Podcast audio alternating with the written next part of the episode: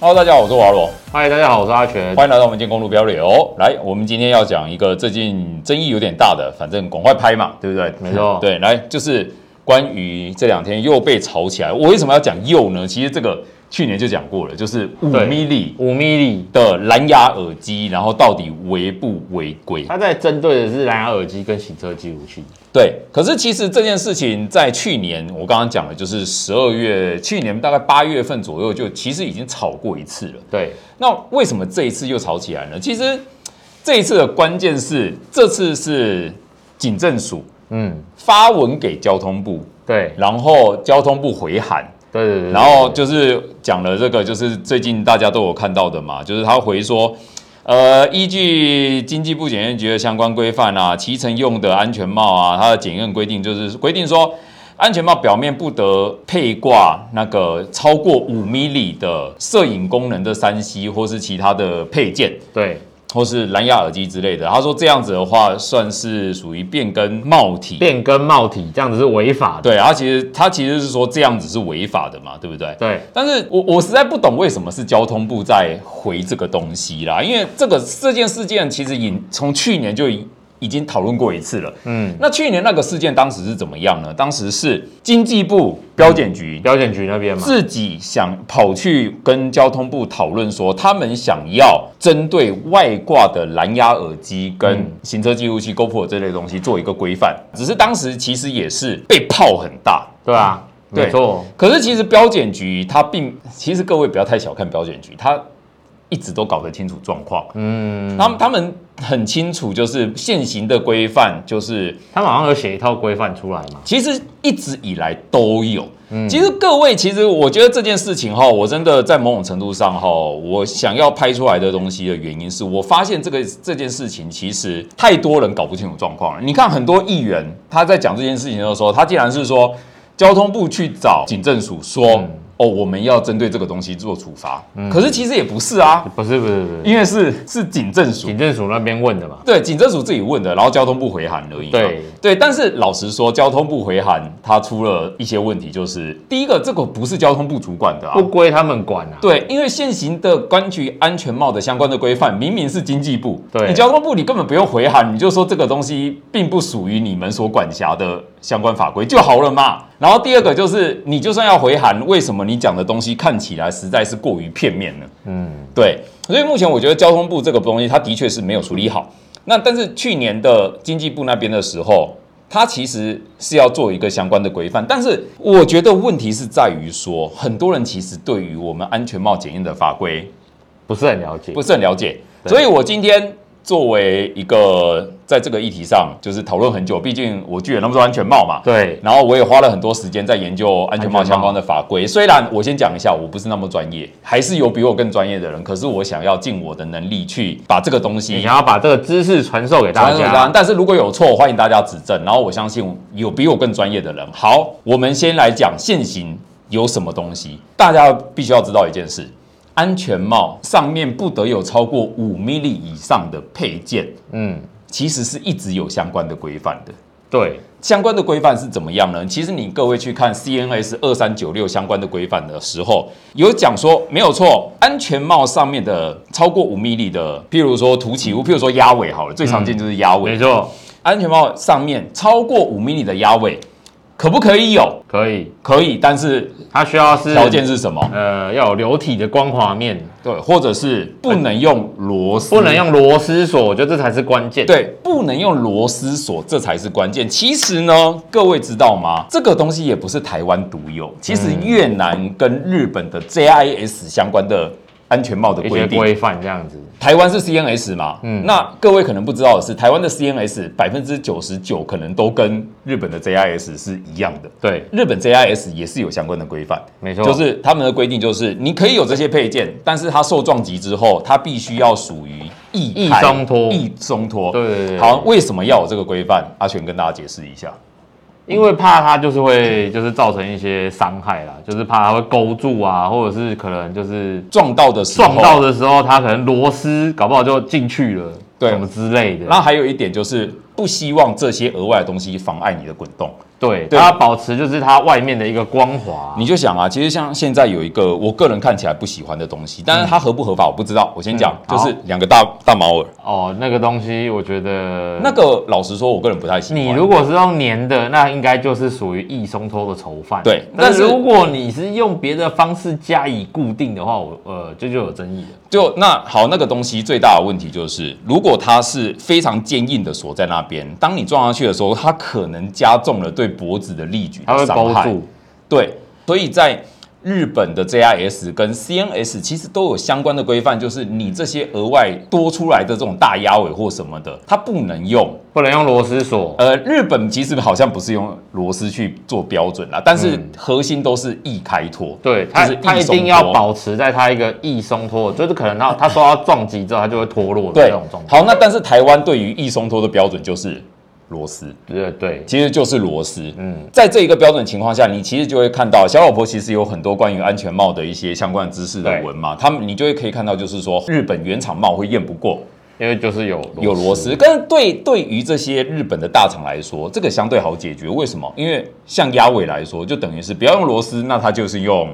就用别的粘的对啦，或者是一些其他的塑胶的处理方对式就去处理这样。等于是说进来台湾之后，它就稍微修改一下这对，修改一下做就一个没有问题了。台台规，然后进来就好。像 AGV 的这一个压尾，它看起来是用热处理让它固定在，它让它那个对螺丝，呃，不是，它让那个孔位这边的那个是用柱热状处理，它把它热处理，让它变形之后固定在那边。对，所以它并不是用螺丝。像它它，不是所以它这个撞掉之后，它非常好。对，它会直接脱落。所以你看，我们上次锯完之后，它这个整个就喷掉了，对对不对？我们好，还特但地去捡回来。但是来 各位看一下，我们另外一家厂商这一个，它就是用这个里面就是用螺丝，用螺丝。那可是比较有趣的是，它这个看起来好像在很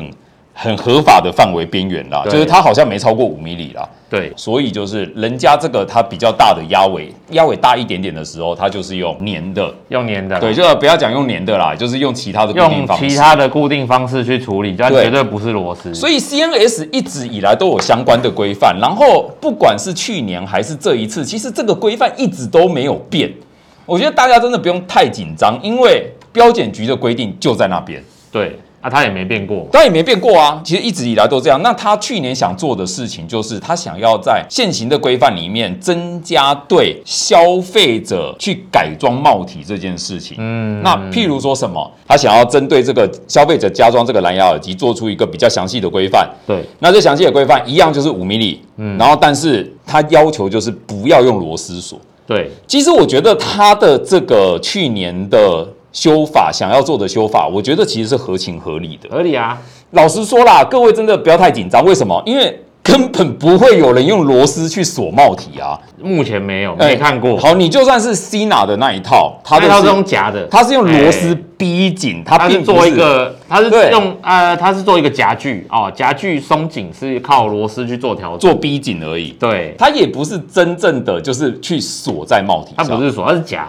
对嗯所以严格说起来，它是用夹的。所以其实去年那件事情，其实我觉得大家都已经有点反应过度了。为什么？因为它的出发点是好的，而且在我看来很合理。应该是说，我觉得被误导了啦。对啊，大家大家其实那个时候看到标题啊、新闻标题或者是一些其他有利人士的发言啊什么的，对然后就被整个风向就歪掉了。对，然后所以其实去年经济部就没有针对这个东西去做明文化的修法。其实我觉得反过来是很伤的，为什么？因为就是没有明文化的修法，现在警政署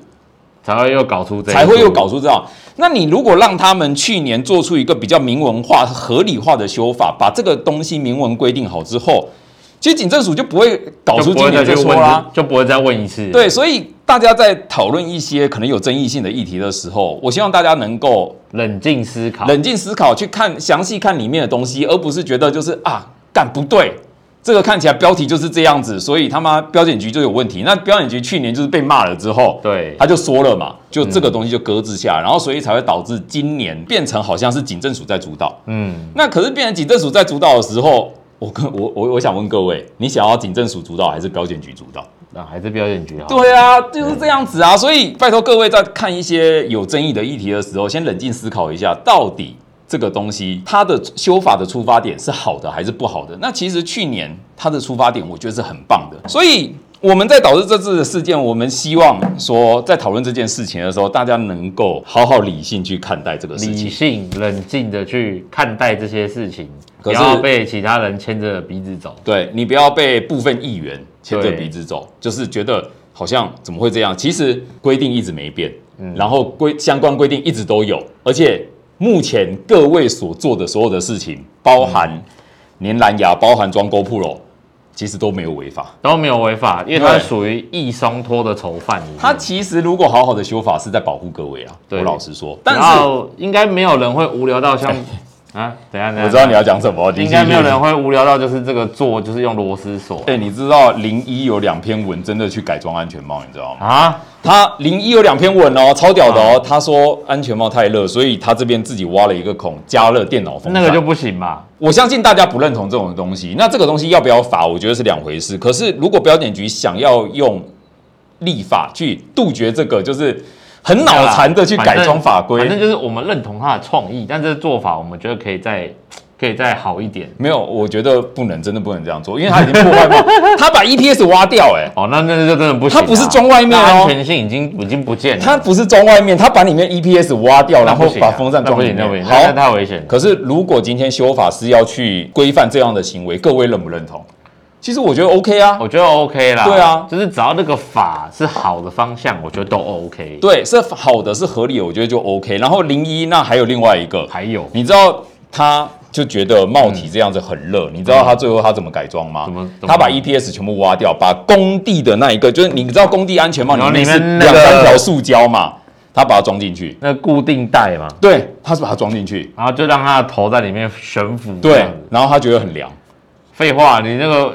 会挡住风的东西全部都不见了，当然凉啊、对，所以我觉得啊也没有安全的，对，有没有人这样改装？其实真的有，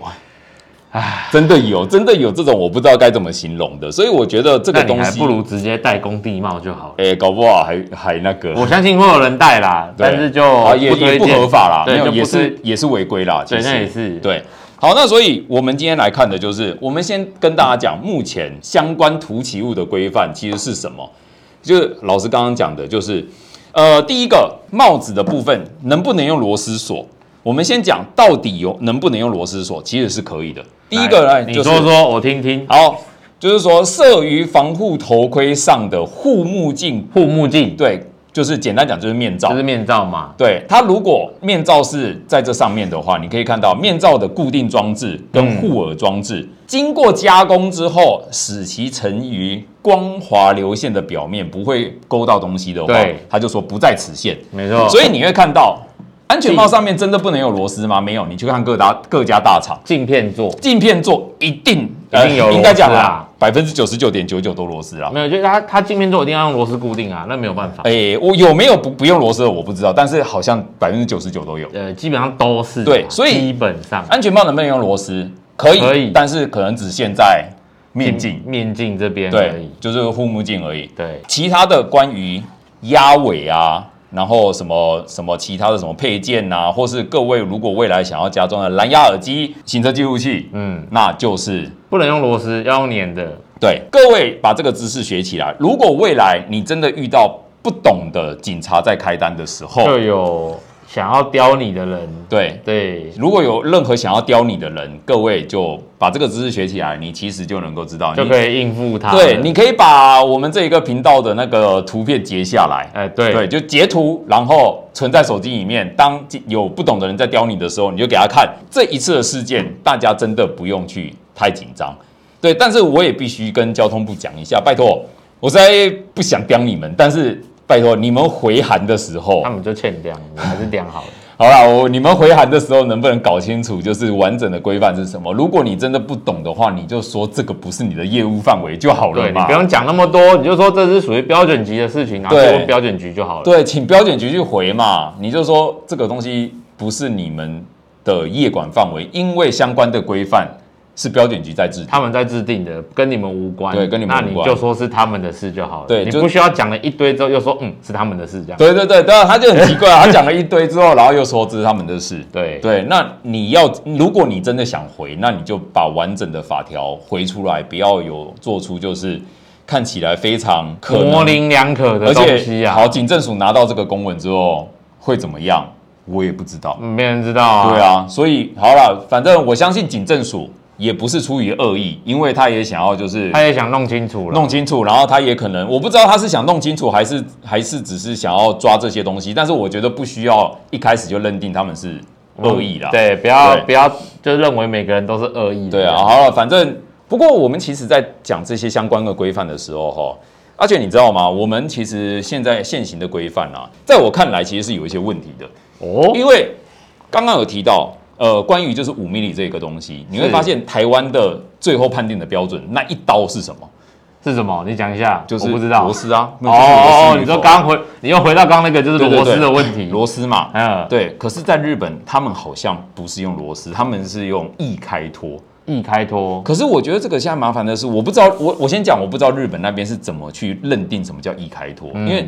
最好的方法就是他设计一套实验，嗯，然后把那个东西装上去之后摔一下，哎、就是一样啊，通通送去实验室做实验，可是然后问题看它是会不会脱落。问题是你很难做实验嗯啊，因为你装在前额跟后脑两侧其实都不一而且样。哎他们，而且他们担忧的部分好像是怕凸起物在滑行的时候会勾狗到。呃，还有妨碍帽体的滚动而造成脖对子，的所以说伤其害实嘛。滚动的这个实验，我觉得会比较难进行。然后就是还有就是什么叫易开脱嘛？对就是我我不知道日本是怎么实验，但是我我觉得这样讨论起来好像也很难实验，对，所以他们最后的做法其实就是，有没有螺丝？就这样。哎，没有在台湾啦。嗯，对，我我说在台湾呐、对，所以你会看到其实有很多的日本帽嗯，或是欧洲帽进来台湾之后验不过，因为这一条线台湾踩的跟别人不太一样，不太一样。有有点有点有点多踩了一点点。嗯，对，那所以日本帽也我觉许得也许它是用我塑胶螺丝应该 OK，是说，我觉得他们好像是觉得，就台湾这边呐、他们可能觉得说，嗯哦，既然这么难分，那我就看有没有螺丝就好了。对，其实是这样子真嘛的，。啊我真的觉得他们给我的感觉是这样，好，它这个有点粗暴，但是它的它的做法好像也不是那么也的不是没道理。也不是没道理。好，但是我觉得有点粗暴了。可是如果是一个进口商，嗯，大的进口商对他们来说，我觉得这个影响不大，因为他们很容易去做修改。对啊你看像阿赖被退货那么多次之后，他其实最后稍微修改一下，用改用粘的就好了。啊，对，对，好，那第二个，你知道其实还有一些小内幕，除了这个哦一开脱以外，其实你知道还有一个是什么吗？还有一个什么？是什么刚上次讲 cross hammer hammer 那一个哦时候，你确定有要讲到这个吗没有没有， 有讲到那个啊，下巴金属插扣啊，哦，下巴金属插扣，对他们家用的是塑胶的对嘛，，但是各位知道吗？台湾有另外一个规范，就是我们的扣具一定要是金属的，金属的，嗯但是其实在全世界很多大部分的国家没有这个规范，日本就没有这个规范。对，然后欧洲也没有这个规范，那欧洲甚至有一些呃高级的竞技帽，它用的是碳纤双低扣了。哦，对，碳因为碳就会轻嘛，但它对它就不是金属了，对，可是这个在台湾就过不了。啊，对，但是你知道为什么会有这个事情吗？你上次有说过，我觉得你可以再跟大家聊一下，你然后好，我就跟大家聊一下。其实嗯我也是听一些业界的人讲的啦，嗯所以嗯传言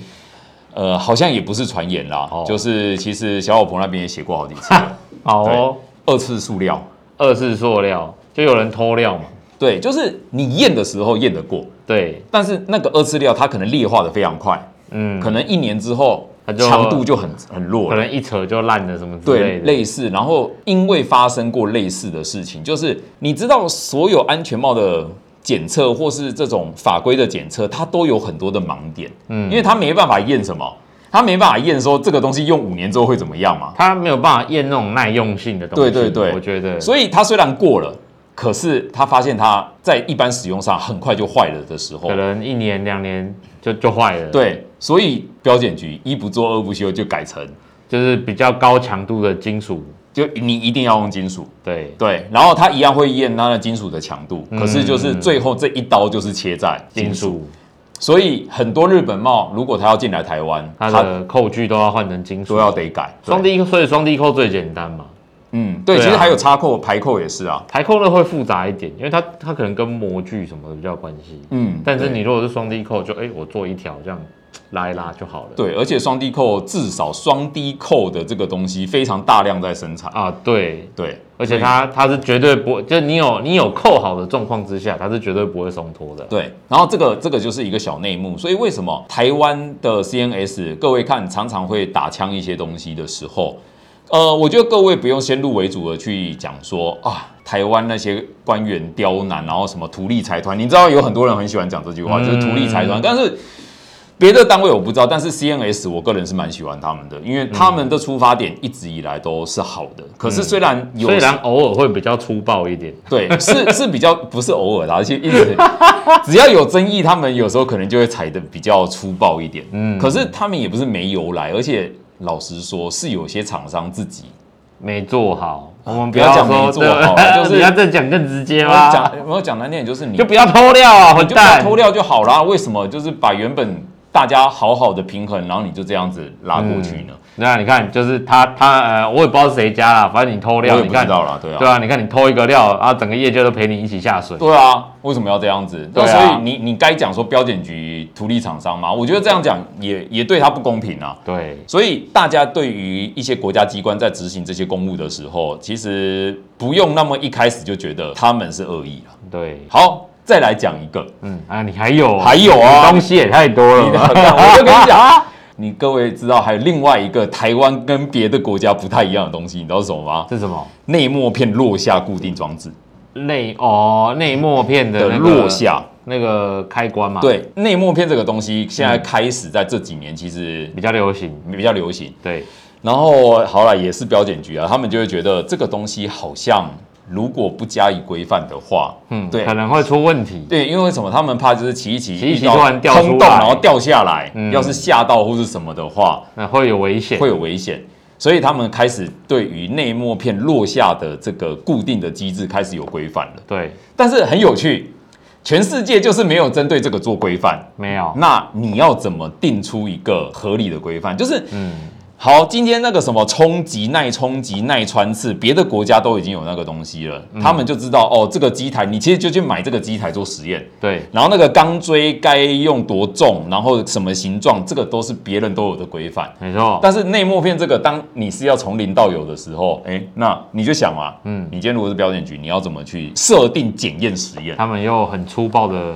诶、其实没有讲很粗暴，他们其实有好像最后做出了一个机台，就是我、哦真的吗对我忘了是多高，就是那个东西就是让安全帽这样子扣正一下，正面的掉下来，对，这样扣一下，然后那不知道几公分，然后内膜片不能掉下来，嗯不能掉出来啊，不好像不能掉出多少哦多少我几几我公分之记类的，得 N Two R 当年做了第一顶有内膜片的四分之三兆，嗯，然后那时候还在小老婆、嗯啊，那时候搭档这个企划的人是小薛，然后他就说、哦，他好像有做那个实验，对对不对？他就说哦，那简单，我们要证明内膜片就是不它是会掉稳固出的来，它是不会，它是稳固的，它不会有问题啊，我们直接摔， 对对，我们就直接 直接用砸的，对，那最后结果是怎么样？就不会掉啊，就真的不会就掉，不但不会掉，啊对，但是这个会带来一个影响，你知道吗？嗯其实我戴 N 2 R 的帽子之后，其实我有我就有发现一件事，N 2 R 的帽子的内膜片嗯。手感比较硬。因为他就是要要遵过守那个法规对，他要遵守那个规范。对，我觉得 N 2 R 算是一个蛮良心的厂商，就是对于现行的规范怎么样，他都会尽可能的去尽可能去满足那些规范。对，。 就内膜片这个东西，其实就是也是另外一个东西，各位知道吗？如果真的把内膜片拿来验的话，其实很多家其实不一定可以过，如果没有修正的话。嗯，就是如果呃，应该是说这件事情吼，就是嗯大家在买安全帽的时候，你去店家买，因为店家要帮你装好，嗯嗯，你可能不会看到这个东西。对，你如果是网络上买的话，他付你一片可能墨片或是电镀片的时候，嗯那个包装上面会跟你写一个写三个字的贴纸，他会贴一张贴纸写三个字什么？ “非卖品”。哦， 或者是仅限什么公路使用，对或是仅限什什么么什什么么仅使用限白天使用之类的。对，就他会加一个警语，或者说对告诉你这不是卖的，这是我送你的。对哎、我没卖就不犯法，哦、不是。 呃，对啊，呃，我老实说，你知道我对于就是安全帽这些相关的规范，我个人我必须讲，我个人我就觉得，呃，虽然标检局的立场是好的，可是是不是真的要踩的那么紧，这么多？我觉得甚至踩了一些别的国家没有的东西。嗯我觉得这个其实反过来会造成一些问题，嗯，就跟汽车、摩托车、汽车验车一样嘛。对为什么全世界的可以的东西到了台湾就变成不行？这就是最有趣的地方。我当然是希望未来标检局虽然你们的利益是好的，可是，在做这些相关规规范的时候，是不是能跟大众、跟使用者、跟厂商有更多的讨论的讨论空跟间，沟通啦？因为我这样子讲啦，假设以内膜片这个来讲的话，你其实为了要让它的固定是合乎规范的时候，其实它不好操作、欸其实他们要弄弄到蛮硬的，老对，实说这，是真的，对，因为你你会发现，干这个内膜片怎么这么难开？就是那个手感会不好。那我觉得你定这个标准会不会定的太超过了？我觉这得个你好像可以应，该可以再松一点。你可以定一个标准，可是我觉得你现在定的标准其实有点太超过。你知道我我以前在没有这个规定的时候，我戴很多进口帽，嗯，然后戴有内摸面的进口帽，他们还也是不会掉下来啊。不会掉，而且那个手感也很好。对啊，而且你骑车的时候，你必须要知道一件事，你即使碾到昆辣，其实你包含有人体的缓冲之后，你真的到了头盔上面的安全帽上面的时候，它不会真的的那么的震的那么大。你对是不是在这一条规范要踩的这么硬？我觉得你的这个数据这一条线画在哪边？我觉得我老实说，我觉得标准有点踩得太超过了。太硬了。对啊，所以我个人是觉得希望说啊，那关于未来这些相关的规范哈，跟使用者能够有更好的沟通啊使用者还有厂商厂商之啊间可以好好的做一个讨论，你知道你们上次为什么会被骂吗？标检局，因为你们上一次跑没有经过这些厂商，没有经过这些使用者，你就直接跑去找交通部，嗯，所以大家会觉得干就就你啦，就你就啦，你，就你啦，对，所以你才会被骂。但是你如果是能跟先跟使用者、跟厂商讨论出一个大家能够接受的标准，在公开，譬如说公听会或什么的一个公开的场合，接受大家的检视，透明、公正、公开，然后接受这些讨论之后，你再去找交通部去讨论这些修法，我觉修得法什么的，这样这样比较合理。对，啊，你不要不要自己来啊，因为现在这个时代跟以前真的不一样了。现在真的你看哦，你一一张公文就可以让你黑掉、哦，真的真的。你看现在交通部就黑掉了嘛，超黑。对吧？然后交通部可哎，能不对，他们本来就黑，哦， 现在也会发亮了，单打过蜡有没真有？的黑到对啊。发亮啊。所以好啦，我我是觉得今天跟大家多聊聊一些检验的内幕啦，嗯嗯啊，甚至顺顺便讲啊，你知道我们上次 Close Hamilton 那一 个呢？嘿要回来这个对，主你题知道那个 其实有厂商一直跟我说，哎，有验过 CNS，它就是安全的，你怎么可以说它不安全？呃，我我们呃，以我来讲啦，我觉得他下巴不安全啊。好你说头壳的部分可能安全，是安全的对我相信。但是重点是他那个下巴看起来就是不行嘛。哦而我说我我看起来不行 啊，但是我必须跟你说，我我其实有点不懂为什么厂商一直要一直跟我讲这个东西，因为你明明知道法规里面有它的盲点，对，台湾 CNS 就是不验下巴，就是不验两颊啊，对啊其实是没有验的啊。我知道啊，所以我才故意讲这个啊。那你没有验，你又怎么说它安全呢？你只能说它没有验这个东西，你只能说它头顶头围是安全的，你又怎么可以去说它下巴是安全的？对而且当我讲到两颊的保利龙有问题的时候，那有些厂商也跟我说，那它就是有过 CNS 啊。但是你看哦，它在放三创放了这几天之后，他已经自己他自然分已经解断掉了欸就跟弹气的雷霆一样。对啊，它赞断掉了。我跟你，一顶安全帽，它啊就算是有验过 CNS。可是消费者自然拆装的过程，它两颊就会断的时候，你跟我讲说这个叫安全吗好？了，我道歉了，都我了，都我。这没有没有 没有，我猜的，我我我真的不能接受，我真的不能接受。但我没有拆坏哦，我只是带坏大家去对，拆。可是你看啊，大家去拆一拆就断了啊。那啊你安全帽经过使用者正常拆装都会都会影响到它安全的损坏的时候，你跟我讲说这顶安全帽是安全的吗？我我个人是真的不能接受，就是有问题嘛，真的就是有问题嘛。 设计有问题，而且你看啊，真的我当时就讲是不是会拆断，一定啊，就拆断了嘛，一定的啊真的嘛。哎、我们是因为我们已经有经验了，我我自己影片里面有讲，嗯那是因为我们在这里，我们三个人研究过，说该该怎么拆装，对，所以我们才有办法好好的装回去。你没有经验一拆就对，断了然啊、后今天不不懂的人去看，就哦，我有血压拳什么来才拉一看下哎拉一下，哎，告诉你断了，真的就断了它就断了。就就是这样啊，所以你要跟我说它安全吗？我个人拍谁，我真的不能接受它是一顶安安全的帽不子。是啦，那个保利绒拿出来，它就是那么薄。你说头壳那边的比较厚，那有安全性，我信。嗯，可是它耳朵那两块，你跟我说它有安全性，靠北那个那个强度用手扳就断掉了。我我跟你讲啊，你这顶安全帽，如果你去验 E C E，我相信绝对不可能过，我觉得因为很难 E C E 会打正侧面啊。啊对啊，我觉得那很难啊。嗯啊，我记得有一些安规好像是 Snail 吧，它有安全帽那那个下巴耐压、嗯，我相信应该也是不会过。因为大陆呃，就是那个嘛，那个谁呃，鬼爪他有那个影片，他自己拿去用液压机在那边压嘛，嗯，那压没多久，那安全帽直接整个 Q 起来，那个下巴下巴 整个 Q 起来，不是那因为他自己压，他们那个压力机也液压机是上可面以有有个数字表的它才对十公斤耶，就爆了嘛。就那个就变形了，那那你看我们开车压那个阿阿赖妈哎妈的几公斤，三百公斤呢、对啊啊，就就是大概也两三百嘛，那个对啊压下去它就一点点变形而已，对对啊，我真的觉得差太多了，所所以以不。行，那没办法比啊。所以我，我真心觉得，虽然它符合法规，但是我相信，在法规没有办法验到的东西以外，它真的有非常大的问题。那个太那真的有太非常大他的整顶帽子都是问题。不过好了，今天我们就是额外的跟大家讨论，就是安全帽的一些检验的内幕。嗯，对，好，那我们今天大概就到这边了，谢谢阿全。好，啊谢谢大那家记，得订阅我们公路漂流，谢谢，拜拜。好，拜拜。